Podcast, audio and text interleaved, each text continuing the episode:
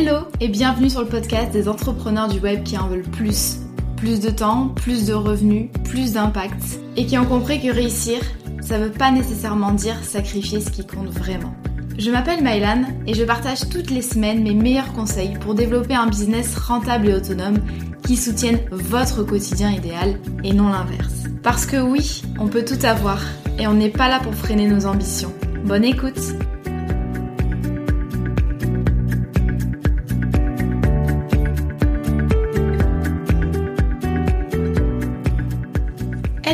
Retrouver pour cet épisode de podcast. On va se faire un petit épisode coulisses, vous savez que j'aime bien ça. Et j'avais envie de vous parler de euh, des lancements de mon programme en ligne, la Micropreneur Academy. Donc pour vous mettre un petit peu dans le contexte, euh, la Micropreneur Academy, c'est un programme euh, pour apprendre à créer, gérer et développer son entreprise que j'ai depuis 2020. Du coup, ça fait un peu plus de trois ans. Et du coup, ça fait maintenant trois ans que j'organise des lancements pour pouvoir rejoindre ce programme. Donc moi, j'ai presque toujours fonctionné sur le principe de euh, portes ouvertes, portes fermées.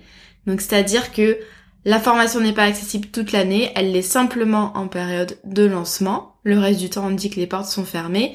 Euh, j'ai toujours fait ça parce que c'est ce qui colle le plus à ma vision des choses et à mon organisation annuelle mais euh, ça demande aussi pas mal de préparation, de stratégie, etc.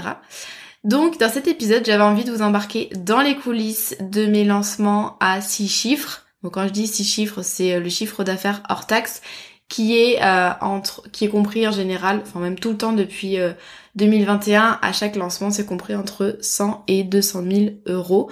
Donc c'est des lancements qui sont assez importants avec un volume de clients forcément important. Donc je vais vous expliquer comment je m'organise, euh, ce qui me fait gagner du temps, les stratégies qui fonctionnent le mieux, l'évolution de mes stratégies au fil des années, etc. Déjà, première chose, euh, parce qu'on me pose souvent la question, pourquoi est-ce que je fonctionne par lancement plutôt que de laisser ma formation ouverte toute l'année? Quand on la met à disposition toute l'année, ça s'appelle l'Evergreen versus du coup le système par lancement où là on va ouvrir euh, les inscriptions sur des périodes données.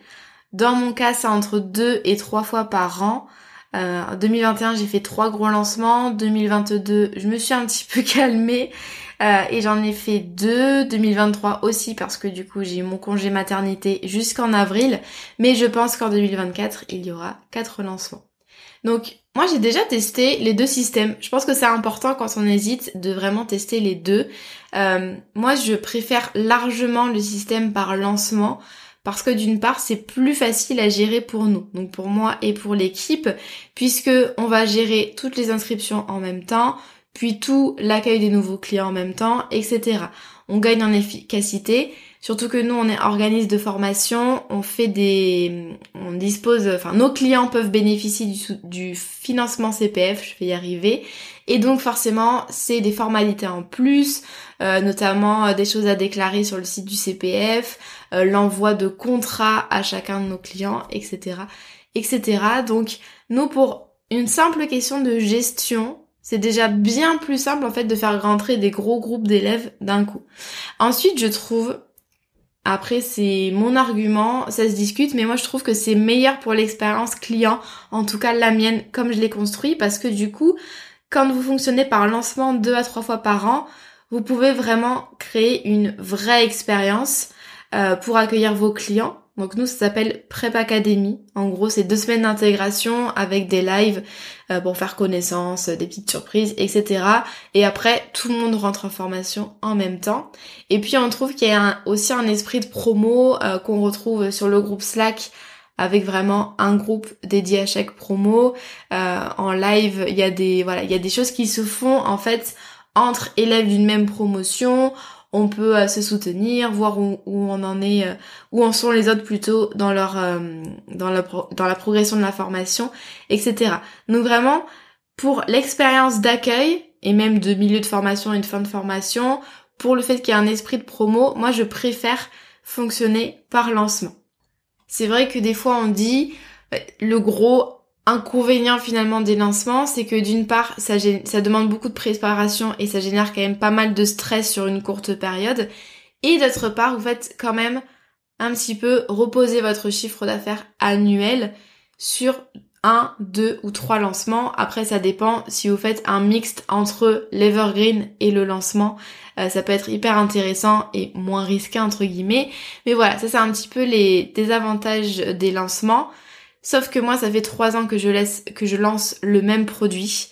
Donc forcément, bah, je suis rodée, j'ai beaucoup moins de stress, je prépare mes lancements facilement et euh, j'arrive aussi à prévoir, globalement j'arrive à chaque fois à, à atteindre mes objectifs, à vraiment prévoir combien de ventes je vais faire et donc j'adapte en fonction. Après, je peux euh, euh, un petit peu moduler mon année si jamais il y a besoin de rajouter euh, des opérations promotionnelles ou autres. Et voilà, en fait, je suis rodée tant sur l'organisation que sur la gestion du stress, que sur les bah, la prévision des résultats. Donc du coup, pour moi, c'est devenu assez facile, même si bon, il y a rien de facile dans l'entrepreneuriat.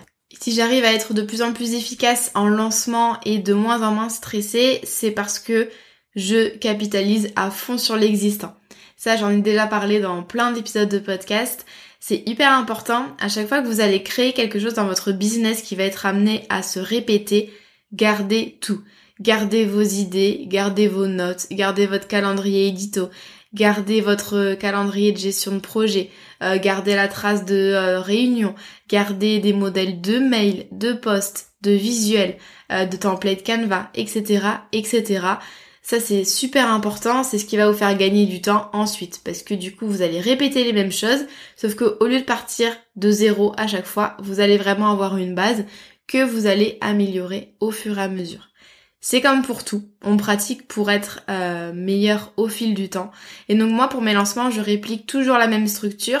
C'est à peu près les mêmes stratégies, c'est les mêmes tâches, la même façon d'organiser le projet, euh, les mêmes... Euh, ouais, je, en fait, je répète les mêmes choses en soi dans le même ordre à peu près. Bien sûr, il y a des choses qui changent.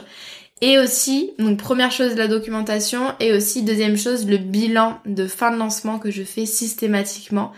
Ça, c'est vraiment la base de la préparation de mon prochain lancement. C'est-à-dire que en plus de tout ce que je garde en termes de notes, d'idées, de gestion de projet, mais j'ai un document complet à côté dans lequel je note explicitement, euh, clairement, précisément le détail de toute la stratégie d'une part et d'autre part ce qui a fonctionné, ce qui a à moitié fonctionné et qui pourrait être amélioré, ce qui n'a pas du tout fonctionné et ce que j'aurais pu faire de plus. Donc vraiment, d'une part, c'est euh, l'état des lieux de la stratégie que j'ai utilisée et d'autre part, c'est le bilan détaillé. Et en fait, à chaque fois que je vais organiser un, autre lancement, enfin un nouveau lancement, je vais me baser sur ce document, je vais tout relire et euh, sur la base de ce que j'ai écrit, je vais pouvoir faire la stratégie du prochain lancement. Donc ça, ça me fait gagner un temps fou. Avec toute cette analyse que je fais euh, post-lancement et avec l'expérience, euh, j'arrive vraiment bien maintenant à prévoir mes résultats, euh, slash fixer des objectifs réalistes que du coup j'atteins à chaque fois. Parce que en fait, euh, je sais très bien d'expérience que en fonction du contexte, en fonction de la préparation du lancement, en fonction de la stratégie que j'utilise et en fonction des efforts que j'ai fournis dans les mois précédents, notamment pour la com pré-lancement, eh bien tout ça va faire varier finalement mes résultats. Et donc avant un lancement, j'arrive à peu près à euh, prendre la température et à donner vraiment un objectif de, nombre de nouveaux clients finalement qui est réaliste et que euh, j'atteins euh, quasiment à chaque fois. En tout cas, il y a une marge de 10%. mais ça, souvent, on me dit ah mais comment est-ce qu'on fait pour fixer des objectifs? J'y arrive pas. J'ai l'impression de faire au pif. Mais en fait, au tout début, les premiers temps, forcément vous allez faire au pif et ensuite vous allez pouvoir vous baser sur euh, vos observations, sur vos résultats passés pour vraiment avoir des objectifs qui soient euh, cohérents et euh, voilà, réussir un peu à taper dans le mille. Une limite quand même au fait de capitaliser sur l'existence, j'en ai parlé notamment dans mon bilan 2022. C'est bien beau de pouvoir gagner du temps en se reposant sur ce qu'on a fait précédemment, mais attention à pas trop se reposer. Euh, moi, c'est vrai que j'ai tendance parfois, et ça c'est pas bon du tout quand on est entrepreneur, j'ai tendance parfois à choisir la facilité et le gain de temps. Sauf que du coup, euh, ça empêche de se renouveler, ça empêche de se remettre en question. Donc hyper important quand vous essayez, quand vous réutilisez finalement ce que vous avez construit par le passé, que ce soit euh, enfin n'importe quel type de projet en fait, c'est super important de se dire OK, qu'est-ce que je peux réutiliser? Très bien, ça me fait gagner du temps, mais comment est-ce que je peux remettre en question ces stratégies, cette organisation et comment est-ce que je peux innover? Super important de faire ça. Il y a un point que j'avais aussi envie d'aborder avec vous, c'était euh, l'importance du travail entre les lancements. On me dit parfois, euh, ça arrive très fréquemment, que bah, d'un point de vue extérieur, je semble remplir facilement, entre guillemets, mes sessions. Euh, on me l'a aussi demandé par exemple quand j'ai fait la, le lancement de mai 2023, là il y a, très, il y a quelques semaines, juste en rentrant de mon congé maternité, il y en a qui m'ont demandé bah, comment t'as réussi à remplir une session sans avoir été là les mois précédents et sans euh, en avoir beaucoup parlé finalement pendant le lancement. Il faut savoir que le plus gros du lancement, euh, ça se fait, euh, le plus gros du travail, pardon, ça se fait sur la durée et ça se fait entre les lancements. C'est-à-dire que d'une part, moi, ça fait trois ans. Trois ans, c'est beaucoup, hein, surtout dans l'entrepreneuriat. Ça fait trois ans que j'ai le même produit. Il y a une notoriété qui s'est créée euh, la quasi-totalité de mon audience maintenant connaît bien la Micropreneur Academy, euh, s'y est intéressé ou pas, mais en tout cas, chacun sait, en tout cas les personnes qui me suivent connaissent la Micropreneur Academy et se sont dit, ok, elle a ça, soit ça m'intéresse, soit ça m'intéresse pas, mais je veux dire, ils se sont positionnés là-dessus.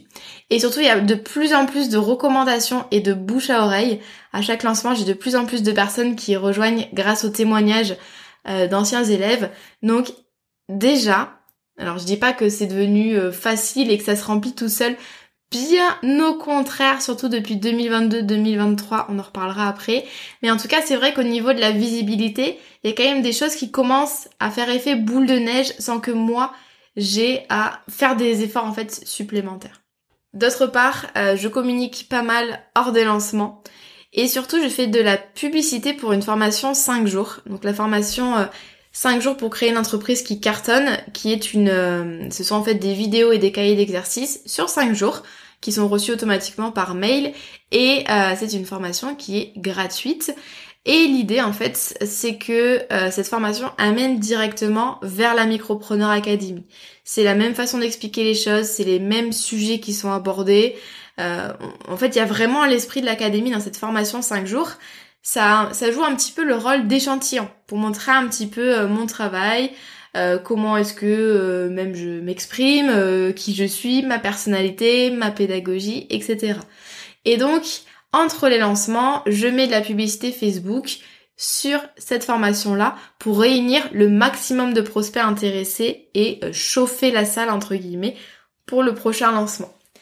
Ensuite, on a créé tout un parcours, c'est-à-dire que les participants au défi 5 jours, donc qui est dispo tout le temps, suivent la formation et euh, s'ils ont envie, je leur parle euh, sur la page de la formation et dans les workbooks, je leur parle de l'académie. Je leur donne un lien vers le site de l'académie, c'est un site complet avec vraiment toutes les infos. Ils peuvent visiter. Ils peuvent euh, soumettre leur profil grâce au questionnaire L'académie est-elle faite pour moi? Ils m'indiquent leurs problématiques, euh, leurs besoins, euh, l'historique de leur boîte et je leur dis euh, de manière personnalisée si oui ou non l'académie est faite pour eux. Et s'ils sont vraiment intéressés, ils peuvent s'inscrire sur liste d'attente. Et à cette liste d'attente, j'envoie quelques mails avant le lancement. Donc voilà tout le parcours que j'ai pensé pour finalement qui est euh, en fait de nouvelles personnes qui soient intéressées entre chaque lancement, un peu euh, raviver la flamme et faire connaître l'académie auprès d'un maximum de personnes. Ça c'est vraiment l'enjeu quand on n'a qu'un seul programme, c'est qu'il faut renouveler l'audience entre chaque lancement pour éviter la saturation. C'est-à-dire que vous pouvez pas lancer indéfiniment pendant 5 ans le même produit à la même audience. Ça va pas marcher vous allez saouler les gens, euh, vous allez aussi vous lasser. Donc c'est hyper important de à chaque fois gagner en visibilité entre chaque lancement et ça c'est pas forcément facile. Euh, le un peu l'écueil quand on a un business qui grandit, c'est on se dit euh, bon niveau visibilité ça va, je lâche un petit peu mes efforts. Non, c'est hyper important justement de d'essayer de voir encore plus grand et d'essayer de de, se dire voilà, quelle stratégie je peux mettre en place pour vraiment me faire connaître à bien plus grande échelle. Et d'expérience, je sais que quand je communique moins avant un lancement, les résultats sont à la hauteur de mes efforts, c'est-à-dire qu'on a des résultats qui sont moins bons. Forcément, quand la communication pré-lancement, quand la période de pré-lancement euh, n'est pas euh, n'a pas été bien préparée, euh, j'ai pas beaucoup parlé de l'académie, j'ai pas vraiment prévu des sujets qui amènent vers l'académie. Forcément, on sent qu'il y a moins d'enthousiasme, qu'il y a moins d'intérêt, on reçoit moins de mails, moins de questionnaires, etc. Donc justement, plusieurs semaines avant euh, le lancement, j'essaye de faire plus de focus du coup sur l'académie. Euh, par exemple de montrer les coulisses en story, euh, de montrer plus fréquemment des témoignages, etc. ça je le fais pas constamment dans ma com toute l'année. D'ailleurs je devrais le faire. Mais c'est vrai que ces deux dernières années je me suis dit ah ben ça fait longtemps que j'ai ce produit, j'ai pas besoin de le faire. Or, bien sûr que si. Euh, il y a des références à l'académie dans presque chacun de mes contenus gratuits quand même, notamment dans le podcast, euh, très souvent en newsletter. Mais voilà, je sais que quelques semaines avant un lancement, il faut que je renforce tout ça et il faut que je crée euh, du contenu vraiment qui amène vers ce produit-là. Maintenant, pour parler de l'organisation des lancements en tant que tel, donc moi c'est en deux étapes. D'une part, lors de la planification annuelle, donc quand je planifie mon entier euh, mon année pardon en entier. Vous savez que moi j'aime bien avoir une vue d'ensemble en fait dès le début de l'année et savoir exactement comment est-ce que ça va se passer, quels sont mes temps off, quels sont les lancements, quels sont les projets prévus. Et en fait pour chaque mois, je euh, définis un gros focus. Par exemple, je savais que pour euh, l'année 2023, il y allait avoir un lancement en mai et un autre en octobre. Donc lors de chaque planification annuelle, je fixe les dates ou du moins une estimation des deux sessions de l'année. Il y a que deux sessions en plus, donc c'est assez facile pour moi de me projeter. Et comme ça, ça me permet d'organiser en fonction euh, mon année, donc avec euh, les différents projets qui vont venir s'ajouter à l'organisation des lancements. Ensuite, quelques semaines ou mois avant, je crée un projet dédié sur Notion, donc Notion qui est mon outil d'organisation. Et en fait, je vais dupliquer le précédent. Je vais dupliquer le projet euh, de lancement précédent. En haut de la page, je mets les infos clés du lancement. Donc ça, c'est vraiment les choses que je fais au tout début. Je définis les dates. Date d'ouverture du panier, enfin des inscriptions, date de fermeture date de euh, la période d'intégration, donc Prep Academy dont je vous parlais euh, plus haut, les dates de la session, euh, est-ce qu'il y a un événement de lancement, si oui, lequel, et si oui, quand est-ce qu'on communique là-dessus, et un résumé de la stratégie globale pour le lancement. Ensuite, je revois toutes les tâches qui sont déjà classées par catégorie, donc Customer Care, vente, communication, site web, accueil client, administratif, etc. Donc je revois toutes ces tâches-là, j'en rajoute, j'en supprime au besoin, je mets les bonnes deadlines et je les attribue aux filles de mon équipe si besoin. Donc en général, quand il y a des choses que je délègue, c'est Clémentine qui s'occupe de la com et euh, Laïla qui s'occupe de l'accueil client, euh, l'administratif et euh, les automatisations. S'agissant maintenant des petites stratégies que je mets en place pour mes lancements, euh, on me demande souvent quelles sont les stratégies qui fonctionnent le mieux pour moi. Donc moi, c'est des choses qui restent simples. Euh, dans tous les cas, quand vous faites des lancements, vous n'avez pas besoin de, réinventer la roue. Essayez de vous concentrer vraiment sur les choses fondamentales.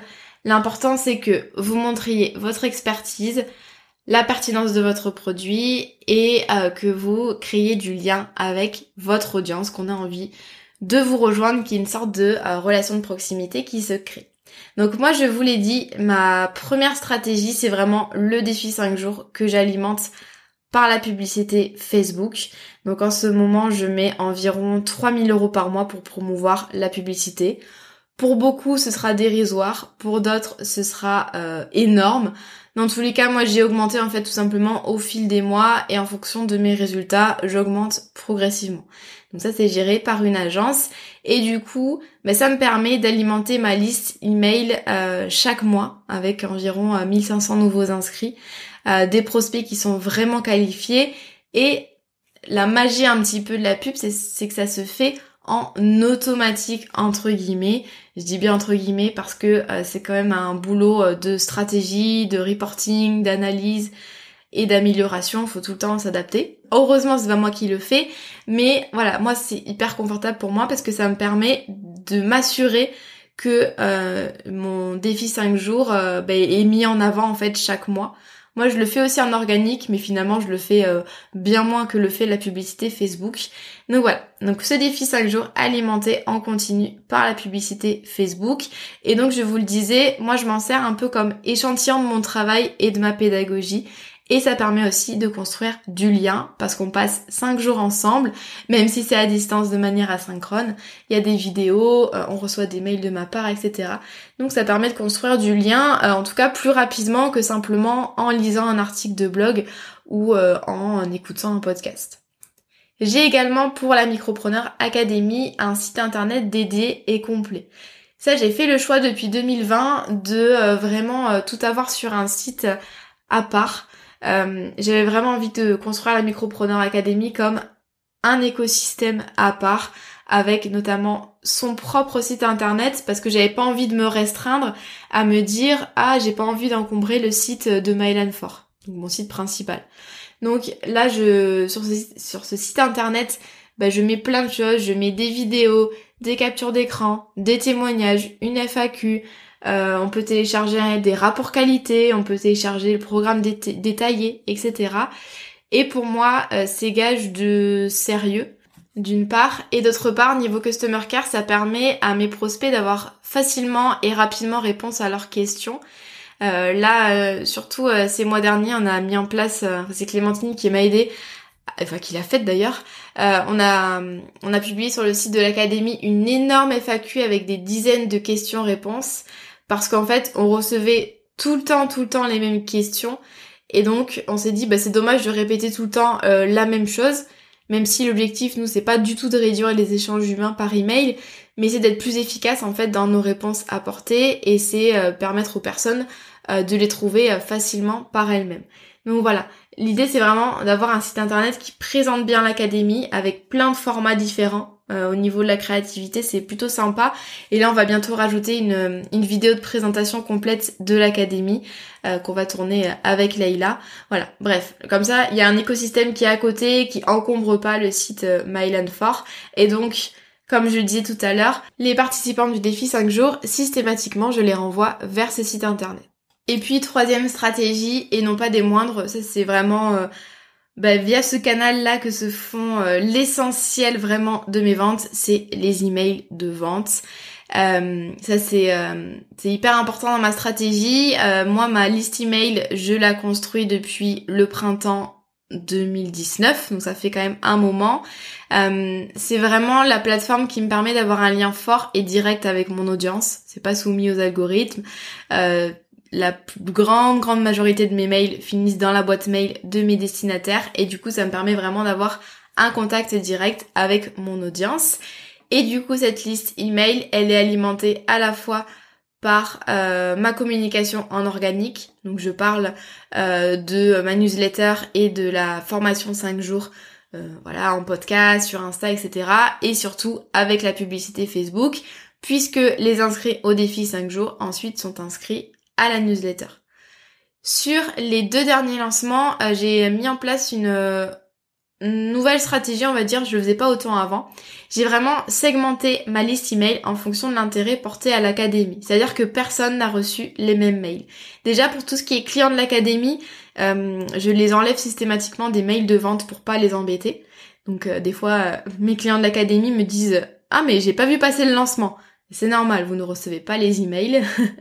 Donc, premier segment, c'est les inscrits à la liste d'attente. Ça, c'est des personnes qui sont très intéressées, des prospects chauds entre guillemets. Oui, c'est pas joli comme terme. Donc les prospects chauds, les inscrits à la liste d'attente, ils ont reçu de euh, nombreux emails et euh, je me suis permis d'avoir un ton plus direct. Hein. On n'est pas passé par quatre chemins. C'était des mails axés euh, vente qui présentaient vraiment euh, concrètement l'académie, le programme, les témoignages, le financement CPF, etc. Deuxième segment, ce sont, euh, c'était les inscrits au défi 5 jours et ou à la masterclass du lancement. Si j'en, enfin, ça dépend en fait de ma stratégie de lancement. Mais bref, des personnes qui ont participé ces derniers mois, soit à une masterclass, soit au défi 5 jours. Idem, ils ont reçu euh, de nombreux emails, en tout cas plus que, que les autres finalement, avec un mélange cette fois-ci entre des emails de valeur, des emails éducatifs et des emails plutôt axés vente. Donc vraiment, ici là, si vous regardez votre tunnel de conversion, pour les inscrire à la liste d'attente, on est vraiment au bout, puisqu'il y a la conversion juste après qui peut arriver. Par contre, pour les participants en défi 5 jours ou à la masterclass, c'est des personnes, c'est des prospects qui sont qualifiés, mais qui ont montré pour l'instant un peu moins d'intérêt que les inscrits à la liste d'attente. Du coup, on va pas leur montrer les mêmes contenus. Et puis, il y a aussi, bien sûr, les inscrits à la newsletter classique. Euh, qui du coup euh, ne se sont pas inscrits à la liste d'attente et n'ont pas participé récemment au défi 5 jours ou à la masterclass. Pour ces personnes-là, euh, je ne prévois pas du tout la même stratégie, donc ils reçoivent beaucoup moins d'emails. pour le dernier lancement, ils en ont reçu 3 et ce sont des emails axés valeur uniquement. Il y a un petit renvoi vers l'académie en fin de mail. forcément, hein, on est en lancement, donc je prévois des call to action, des appels à l'action qui renvoie vers la page de vente, mais ce sont des emails qui sont axés valeur à fond et il y en a beaucoup moins que pour les autres segments euh, de ma liste email. Et ça c'est quelque chose qui a bien marché, euh, tant d'un point de vue résultat que d'un point de vue, on va dire, euh, mindset ressenti pour moi, parce que j'ai pas eu l'impression d'embêter les gens. J'ai eu l'impression en fait d'envoyer les bons mails aux bonnes personnes. Au niveau de la rédaction des emails de vente, euh, c'est vrai que euh, je m'en aperçois euh, depuis que je me suis lancée.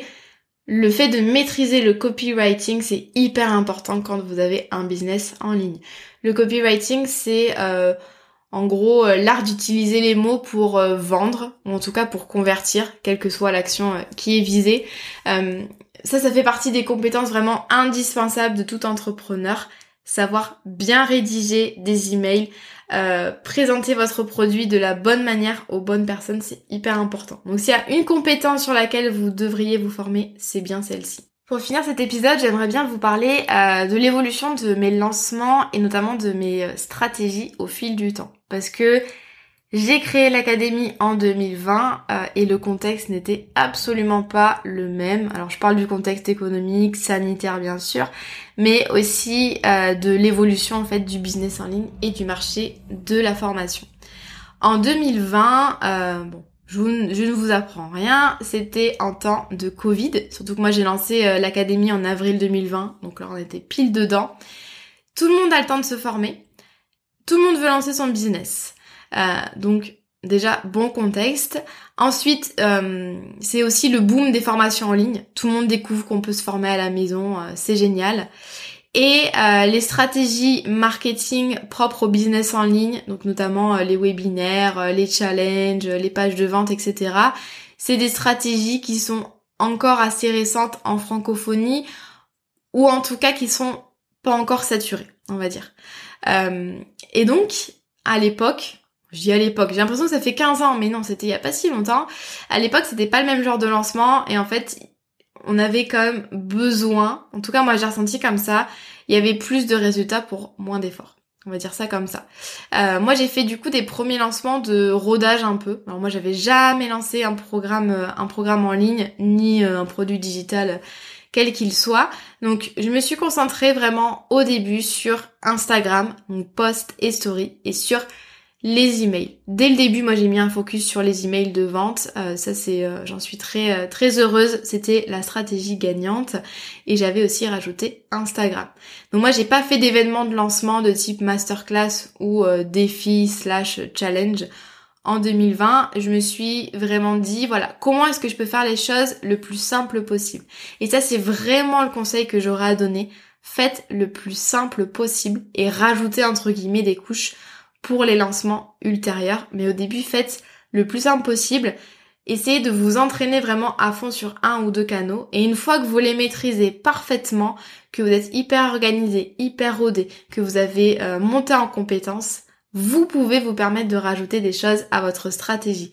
Mais ne faites pas la bêtise en fait d'être sur tous les fronts à la fois, de faire une masterclass, de faire de la pub, de faire euh, des reels, de euh, voilà, faire une séquence email hyper compliquée. C'est le, c'est le meilleur moyen soit de ne jamais lancer votre produit parce que vous allez vous dire mon dieu tout le boulot que j'ai à faire, soit vous allez euh, lancer votre produit mais les résultats vont être un peu dégueux parce que euh, vous n'aurez pas peaufiné à fond chaque stratégie et vous allez y passer un temps fou et ça va vous dégoûter. Bref, pensez simplicité, c'est hyper important, je vous le dis tout le temps. 2021, Euh, donc un peu le même contexte. En plus, il y a un peu le boom du CPF entre guillemets, c'est-à-dire que euh, les formateurs professionnels commencent à communiquer autour du CPF. Il y a une nouvelle plateforme flambante neuve qui sort qui s'appelle Mon compte formation. Donc on commence à pas mal, parler du CPF. Euh, il y a toujours autant d'attrait pour les formations en ligne. Et donc euh, moi je décroche du coup le Datadoc à l'époque. Euh, Datadoc qui me permettait du coup d'être éligible CPF. Donc depuis début 2021, je suis éligible CPF. J'ai lancé le premier défi 5 jours en février 2021. Euh, donc là j'y suis allée à fond, c'est-à-dire que c'était une expérience live avec un groupe Facebook, des lives tous les jours, etc. Il y a eu beaucoup d'engouement, j'ai eu plus de 1500 participants sans euh, faire beaucoup de communication et avec très peu de publicité Facebook. En fait j'ai eu l'impression que tout le monde était à fond, que les places se sont remplies hyper vite. Euh, donc ça s'est passé comme ça, c'était un lancement, c'était mon premier gros lancement par challenge. Euh, beaucoup du coup de live, de choses à animer, euh, pas mal de stress forcément. Euh, surtout que c'était la première fois que je lançais l'académie sous sa nouvelle version. Donc c'est passé d'un membership à 40-60 euros par mois à un programme en ligne à 1500, 1700 euros à l'époque. Donc forcément j'avais beaucoup de stress de lancer comme ça un produit premium. Et ça s'est très bien passé malgré la fatigue et le stress. Ensuite, en juin, j'ai décidé de refaire, donc juin 2021, de refaire le défi 5 jours, mais cette fois-ci sans groupe Facebook euh, et sans euh, live finalement. Donc c'était juste des vidéos et des cahiers d'exercice sur une page. Là aussi, ça a bien marché et je me suis sentie mieux au niveau euh, gestion d'énergie. Et puis en novembre, donc pour le troisième lancement 2021, je suis allée euh, j'ai fait ça encore plus simple, c'est-à-dire que le défi 5 jours, je l'ai rendu euh, accessible tout le temps euh, dès l'été et du coup en novembre, j'ai organisé aucun événement de lancement. J'ai juste ouvert les portes. donc voilà, c'était une stratégie plus pépère, voire même un peu trop pépère et respectueuse de mon rythme. Et au final, pour le lancement de novembre 2021, j'ai dû arrêter la communication avant la fermeture des portes parce qu'en fait, j'avais trop d'inscrits ce genre de problème. J'avais trop d'inscrits et du coup je me suis dit ah ben en fait c'est facile de faire des lancements, il n'y a même pas besoin de faire un événement type masterclass ou défi 5 jours. Bah maintenant que mon produit euh, commence à se faire connaître, euh, les gens s'inscrivent un petit peu tout seuls. Vous voyez la chute arriver. en 2022-2023, euh, c'est la crise, c'est le retour à la vie normale et c'est la lassitude des pratiques marketing. on sent qu'il y a énormément moins d'entrain euh, pour les stratégies comme les masterclass, euh, les publicités coûtent beaucoup plus cher. Euh, on sent que les gens globalement ont compris un petit peu les rouages du business en ligne, même si c'est pas parce que vous faites des masterclass et des challenges que vous êtes forcément malhonnête. En tout cas, c'est pas du tout l'esprit de la maison, mais en tout cas voilà les, les masterclass, les webinaires, les choses comme ça, les gens sont devenus un petit peu plus méfiants. Donc on sent que, euh, puis en plus tout le monde en a fait euh, par le passé, donc on sent que quand vous lancez une nouvelle masterclass, il y a des gens, bien sûr, il y avait plein d'inscrits, mais je veux dire, ça a rien à voir, en tout cas pour moi, ça a rien à voir avec 2020-2021. Euh, j'ai fait un changement dans ma stratégie en juin 2022. Je me suis dit, bon, je vais me renouveler un petit peu, je vais faire euh, des masterclass en live et je vais en faire deux. C'était la première fois du coup que j'organisais une masterclass pour vendre l'académie. Et puis je me suis dit, euh, ah ben en novembre 2021, j'ai pas fait beaucoup d'efforts et j'ai eu plein de résultats. Donc là, je vais avoir euh, des résultats de fou en euh, faisant en plus une masterclass de lancement. Spoiler alert, ça s'est pas vraiment passé comme ça. alors j'ai eu des super résultats, mais en fait j'ai eu l'impression de beaucoup plus aller chercher les gens, de devoir forcément bah, les rassurer, euh, leur, euh, leur expliquer voilà en quoi allait consister l'académie, euh, non ce n'est pas une arnaque, oui il y a un vrai soutien, etc. En fait, euh, y a, il faut beaucoup plus maintenant. Alors, le marché des formations en ligne n'est absolument pas mort. Je vous ferai un épisode de podcast là-dessus. Mais c'est pas la même façon de communiquer maintenant. Il y a énormément de focus à faire sur la réassurance des acheteurs, euh, il faut des échanges par email beaucoup plus euh, fréquents, des appels, euh, il faut des FAQ, il faut montrer les coulisses en vidéo, etc. les décisions d'achat ne se font plus aussi vite ni aussi facilement. En octobre 2022, j'ai aussi proposé une masterclass, cette fois-ci à la demande. J'étais bien enceinte et j'avais envie de voilà de mieux gérer mon énergie. Donc pour cette masterclass à la demande, j'ai eu beaucoup moins d'inscrits. Bon après j'ai pas tellement communiqué là-dessus, mais j'ai eu beaucoup moins d'inscrits qu'en qu'en juin 2022 euh, à l'occasion des masterclass live. Mais par contre j'ai fait un j'ai eu un meilleur taux de conversion, c'est-à-dire qu'il y a plus de personnes qui ont acheté après avoir visionné cette masterclass euh, proportionnellement. Donc voilà, j'ai amélioré ma technique euh, de masterclass. Euh, voilà mes deux stratégies pour 2022. aussi à noter, il y a moins d'entrain pour le CPF. Pareil, avant les gens étaient fous. Waouh, on peut acheter des formations avec son CPF.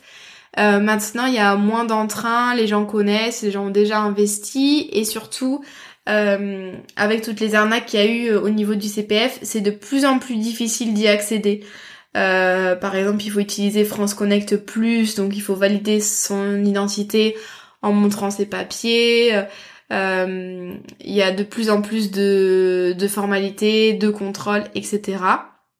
Je trouve que c'est bien. Euh, c'est très bien. pour les acheteurs, ça les protège. Pour nous, en tant que formateurs, ça fait quand même, on va dire que au niveau du taux de conversion, ça peut un petit peu l'impacter parce que c'est plus contraignant du coup pour les acheteurs de passer par le CPF. Mais pour vous résumer un petit peu l'évolution du marché, euh, sachant que là j'ai un petit peu, euh, comment dire, résumé les choses et j'ai un petit peu grossi le truc, mais c'est un petit peu la tendance que j'ai vue ces dernières années. Donc bien sûr les formations en ligne ne sont pas mortes, bien sûr les événements live type masterclass challenge ne sont pas morts, mais il faut vraiment innover et aller au-delà en fait des mécanismes habituels qu'on voyait euh, depuis les années 2015, 2020, etc.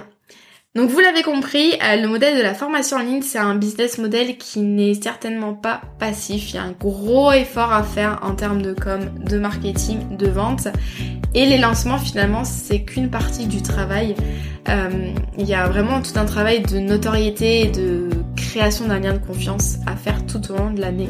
Sinon, vos lancements ne peuvent pas fonctionner. J'espère que cet épisode vous a plu. N'hésitez pas si vous avez des questions, envie de réagir. Je suis dispo sur Instagram avec plaisir. Je vous remercie pour votre écoute et je vous souhaite une bonne journée ou soirée selon votre heure d'écoute. À très vite